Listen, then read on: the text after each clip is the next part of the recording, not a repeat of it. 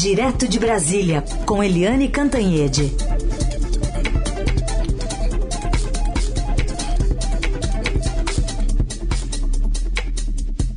Tudo bem, Eliane? Bom dia. Bom dia, Carolina. Bom dia, ouvintes. Começar falando sobre essa comissão da Câmara que convocou o ministro da Defesa, general Braga Neto, para explicar as declarações de que as eleições de 22 só ocorrerão com voto impresso. É um cerco que vai se fechando? Olha, a, o general Walter Braga Neto, que é o ministro da Defesa, ele está com cerco, como você disse, porque a Câmara convocou o general Braga Neto, a CPI quer ouvir o Braga Neto e a Justiça quer ouvir também o Braga Neto. E então é, o ministro vai ficando alvo aí de várias frentes. No caso da comissão da Câmara, a comissão da Câmara quer ouvir o general Braga Neto por causa da manchete do Estadão, dizendo é, narrando em detalhes como ele mandou um recado para o presidente da Câmara, o presidente do Senado, e isso também tinha como rumo né, o judiciário, o presidente do Supremo, um recado dizendo a mesma coisa que o presidente Bolsonaro diz em público.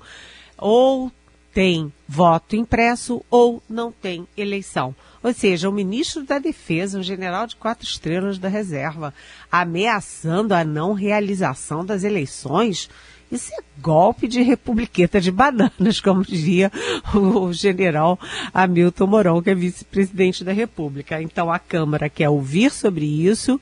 É, o a CPI está discutindo se convoca ou não convoca, se convoca ou não convoca, até agora não está decidido convocá-lo, é, mas porque é, por algumas coisas, é, por exemplo, o uso dos laboratórios das três Forças Armadas para a produção em massa da cloroquina para a Covid.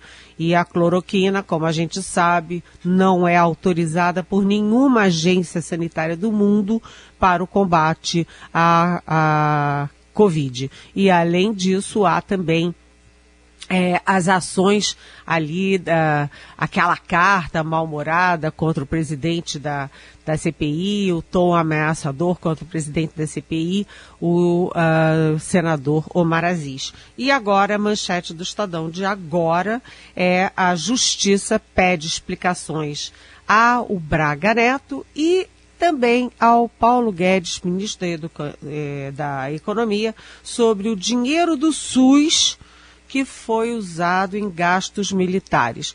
Ou seja, o dinheiro era para a pandemia, para ajudar as pessoas, os doentes, os hospitais, etc. E quando se viu, estava sendo usado em gastos militares, inclusive para material de cama, material de mesa e banho, manutenção de prédios da defesa e coisas assim.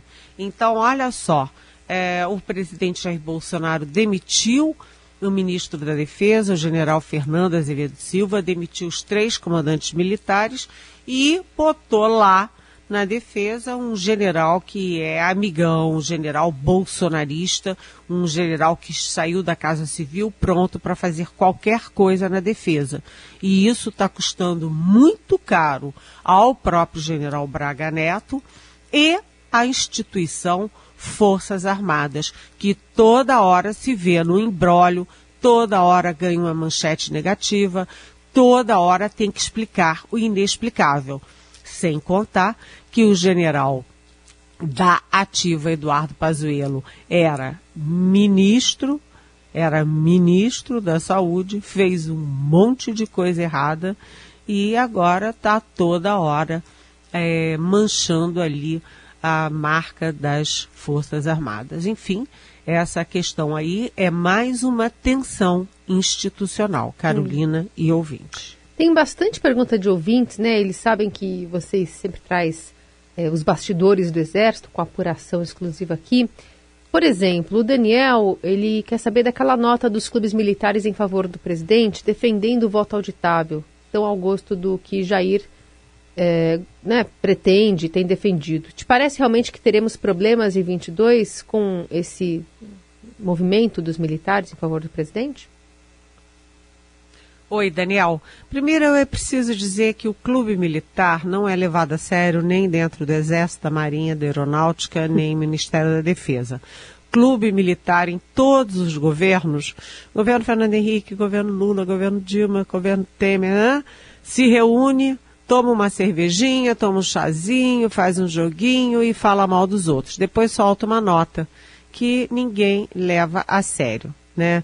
É, eles é, são é, até apelidados de VIP lá no Exército. No Exército chama, ah, aquele grupo VIP é o grupo que, que é VIP, que, que não tem menor responsabilidade sobre nada. Hum. Então, não leve a sério ah, essa, essas notas da, do Clube Militar, o Clube da Reserva. Agora, é claro que essas coisas todas tensionam, né? Convocar é, o Braga Neto para depor na Câmara, de discutir se ele vai depor ou não na CPI, é, agora a Justiça questionando gasto militar, enfim, essas coisas todas, claro que tensionam, porque é, eu não conheço nenhum militar que aceite se envolver em golpes e todos eles têm, inclusive, criticado Braga Neto, porque está excessivamente bolsonarista, cedendo a todas as pressões do Bolsonaro,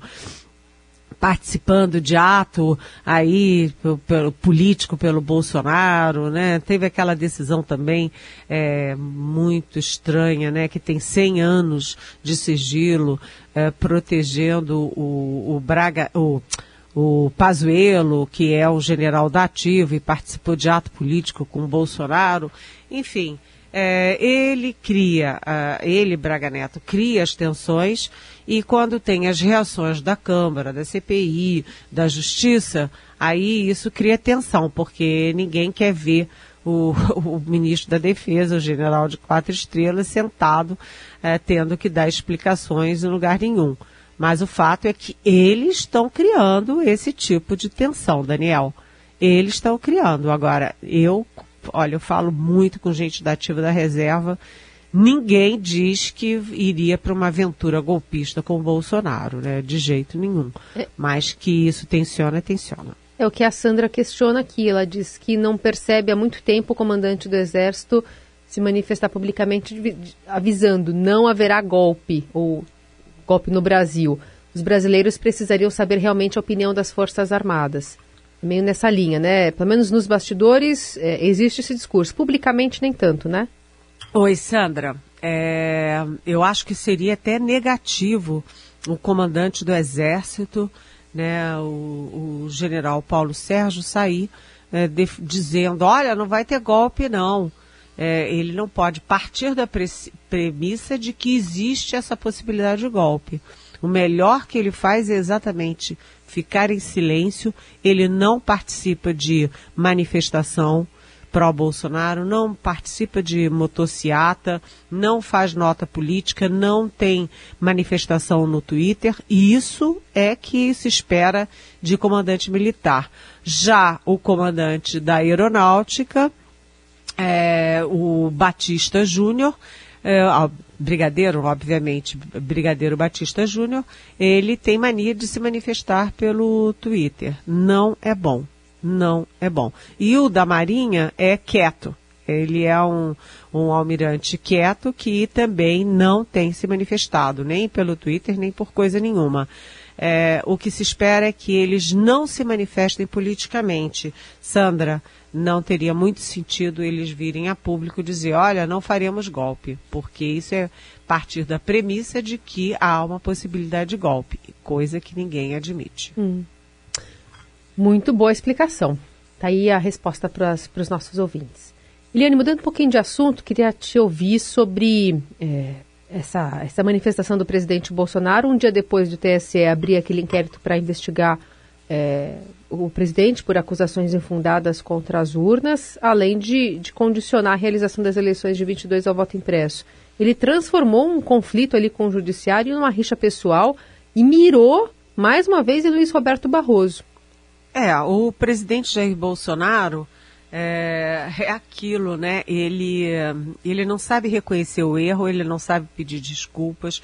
É, por exemplo, agora, ele se referiu ao prefeito Bruno Covas, que morreu há pouco tempo, que era um cidadão muito é, querido, teve uma morte triste.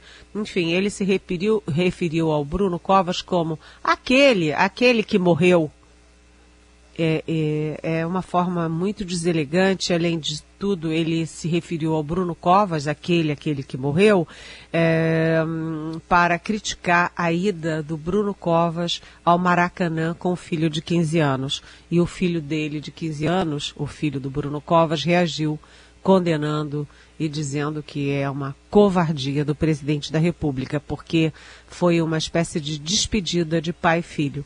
Era uma promessa do Bruno Covas para o filho, e entre uma saída e outra do hospital, eles foram juntos. E, como disse o filho dele, foram de máscara, sentaram nos lugares permitidos com distanciamento social. E foi uma despedida de pai e filho. Isso sabe, se esperaria do presidente pedir desculpas, ele não vai pedir. E no caso aí é, do, do judiciário, a gente viu que o judiciário cansou de soltar notas e partiu para ação.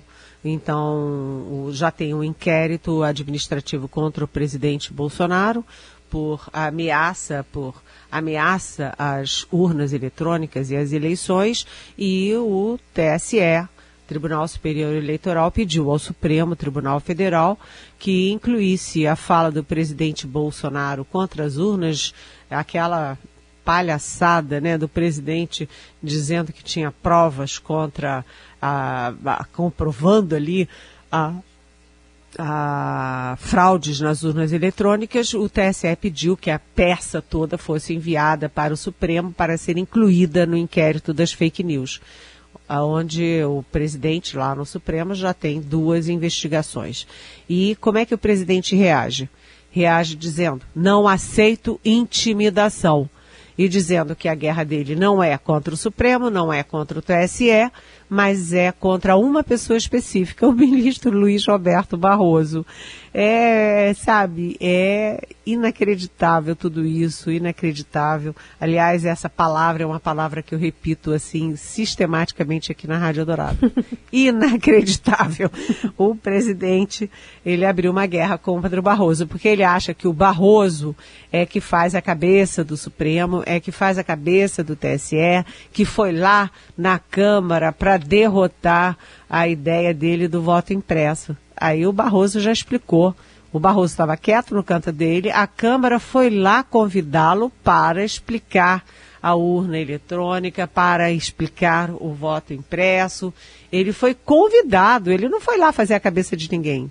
Ele foi falar a realidade, né? Hum. E, eu, e, inclusive, os partidos já estavam predispostos a não aceitar mesmo a ideia do Bolsonaro. São 11 partidos contra a ideia dele. Mas o presidente não se rende e continua guerreando. E guerreando usando um, um campo de batalha muito particular, que é aquele cercadinho do Palácio da Alvorada. Ele sai do Palácio da Alvorada, né, acorda pensando com quem que eu vou guerrear hoje. Aí vai para o cercadinho e ataca alguém e agora ele está na mira dele, o Barroso. Agora, ele dizer que não é contra o Supremo, não é contra o TSE, por quê? porque ele é investigado no Supremo, não está na hora de bater de frente com o Supremo. E porque, com o inquérito lá uh, no TSE, ele corre o risco de se tornar inelegível para 2022. Portanto, ele pensou: olha, eu sou meio doidinho, mas não estou na hora de rasgar dinheiro nem de bater de frente com o TSE, com o Supremo.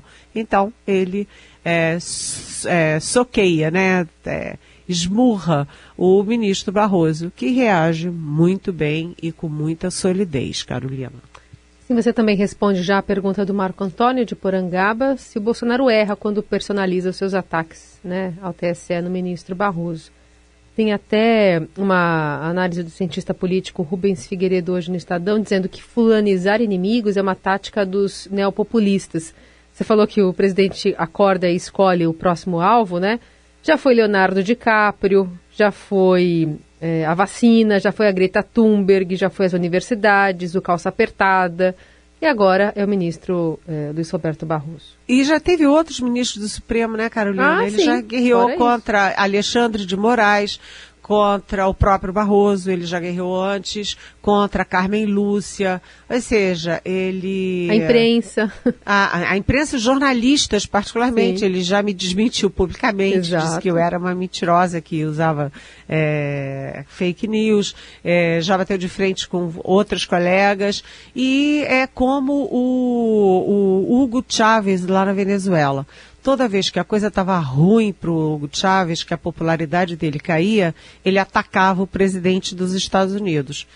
Aí atacava o presidente dos Estados Unidos e aí a turba dele se movia a favor dele. Ou seja, é o típico clássico, ah, aquela, aquilo que o Barroso chama de receita padrão ah, do, do, do recuo, do retrocesso democrático. Começa com o populismo e vai para o extremismo e para o autoritarismo. É, aí o problema é que milhões de pessoas caem nisso, né? Muito bem. Eliane Cantanhede, seguimos aqui com o Jornal Dourado para falar sobre a CPI da Covid, que houve hoje o coronel Marcelo Blanco, que foi substituto de Roberto Dias naquela pasta de logística do Ministério da Saúde, envolvendo aquela dose um dólar mais caro, né, para o pagamento de propina. O que, que você espera desse depoimento? Queria que você desse uma, uma olhadinha também no que ontem falou o reverendo ali, foi é, cobrado pelos senadores. É, o tal do reverendo Hamilton Gomes de Barros, que tem uma secretaria, não sei o que, humanitária, que parece órgão oficial, mas que na verdade é uma ONG dele, e que presta caridade em Miami. Veja bem, um reverendo do Brasil abre uma secretaria humanitária para prestar caridade em Miami já é meio estranho, né, Carolina? E se une a um eh, cabo da PM de Minas para vender 400 milhões de doses, para vender 400 milhões de doses de vacina. É tudo uma confusão que ninguém entende nada. Aí ele, o Hamilton, disse que era tudo bravata dele, pediu desculpas à CPI, chorou e ninguém entendeu nada, porque ele não reconheceu que conhece o presidente Bolsonaro, nem conhece ninguém no palácio, não conhece a Michele Bolsonaro, eh, não conhece ninguém no governo, nem no Ministério da Saúde, mas não explica como é que ele ligava para o Ministério e algum tempinho depois, horas depois, já conseguia se reunir com a cúpula do Ministério. Então ele mentiu muito, um referendo mentir, olha, Deus está vendo, gente, Deus está vendo. E, e foi um péssimo depoimento, fez um papelão e o Omar Aziz, presidente da CPI, dizia, olha, o seu rebanho deve estar assustado aí com o senhor. Mas, enfim, quando ele chorou, o Alessandro Vieira, senador né, da CPI, disse, olha, o senhor não me comove, nada no senhor me comove. E hum, hoje vem aí um coronel, coronel da reserva, Marcel Blanco, que é muito, ele tem muita coisa para explicar, porque ele que chegou no tal do restaurante da propina, acompanhado do cabo eh, Donizete, né, que é o cabo da PM de Minas envolvido na compra de 400 milhões de doses da AstraZeneca.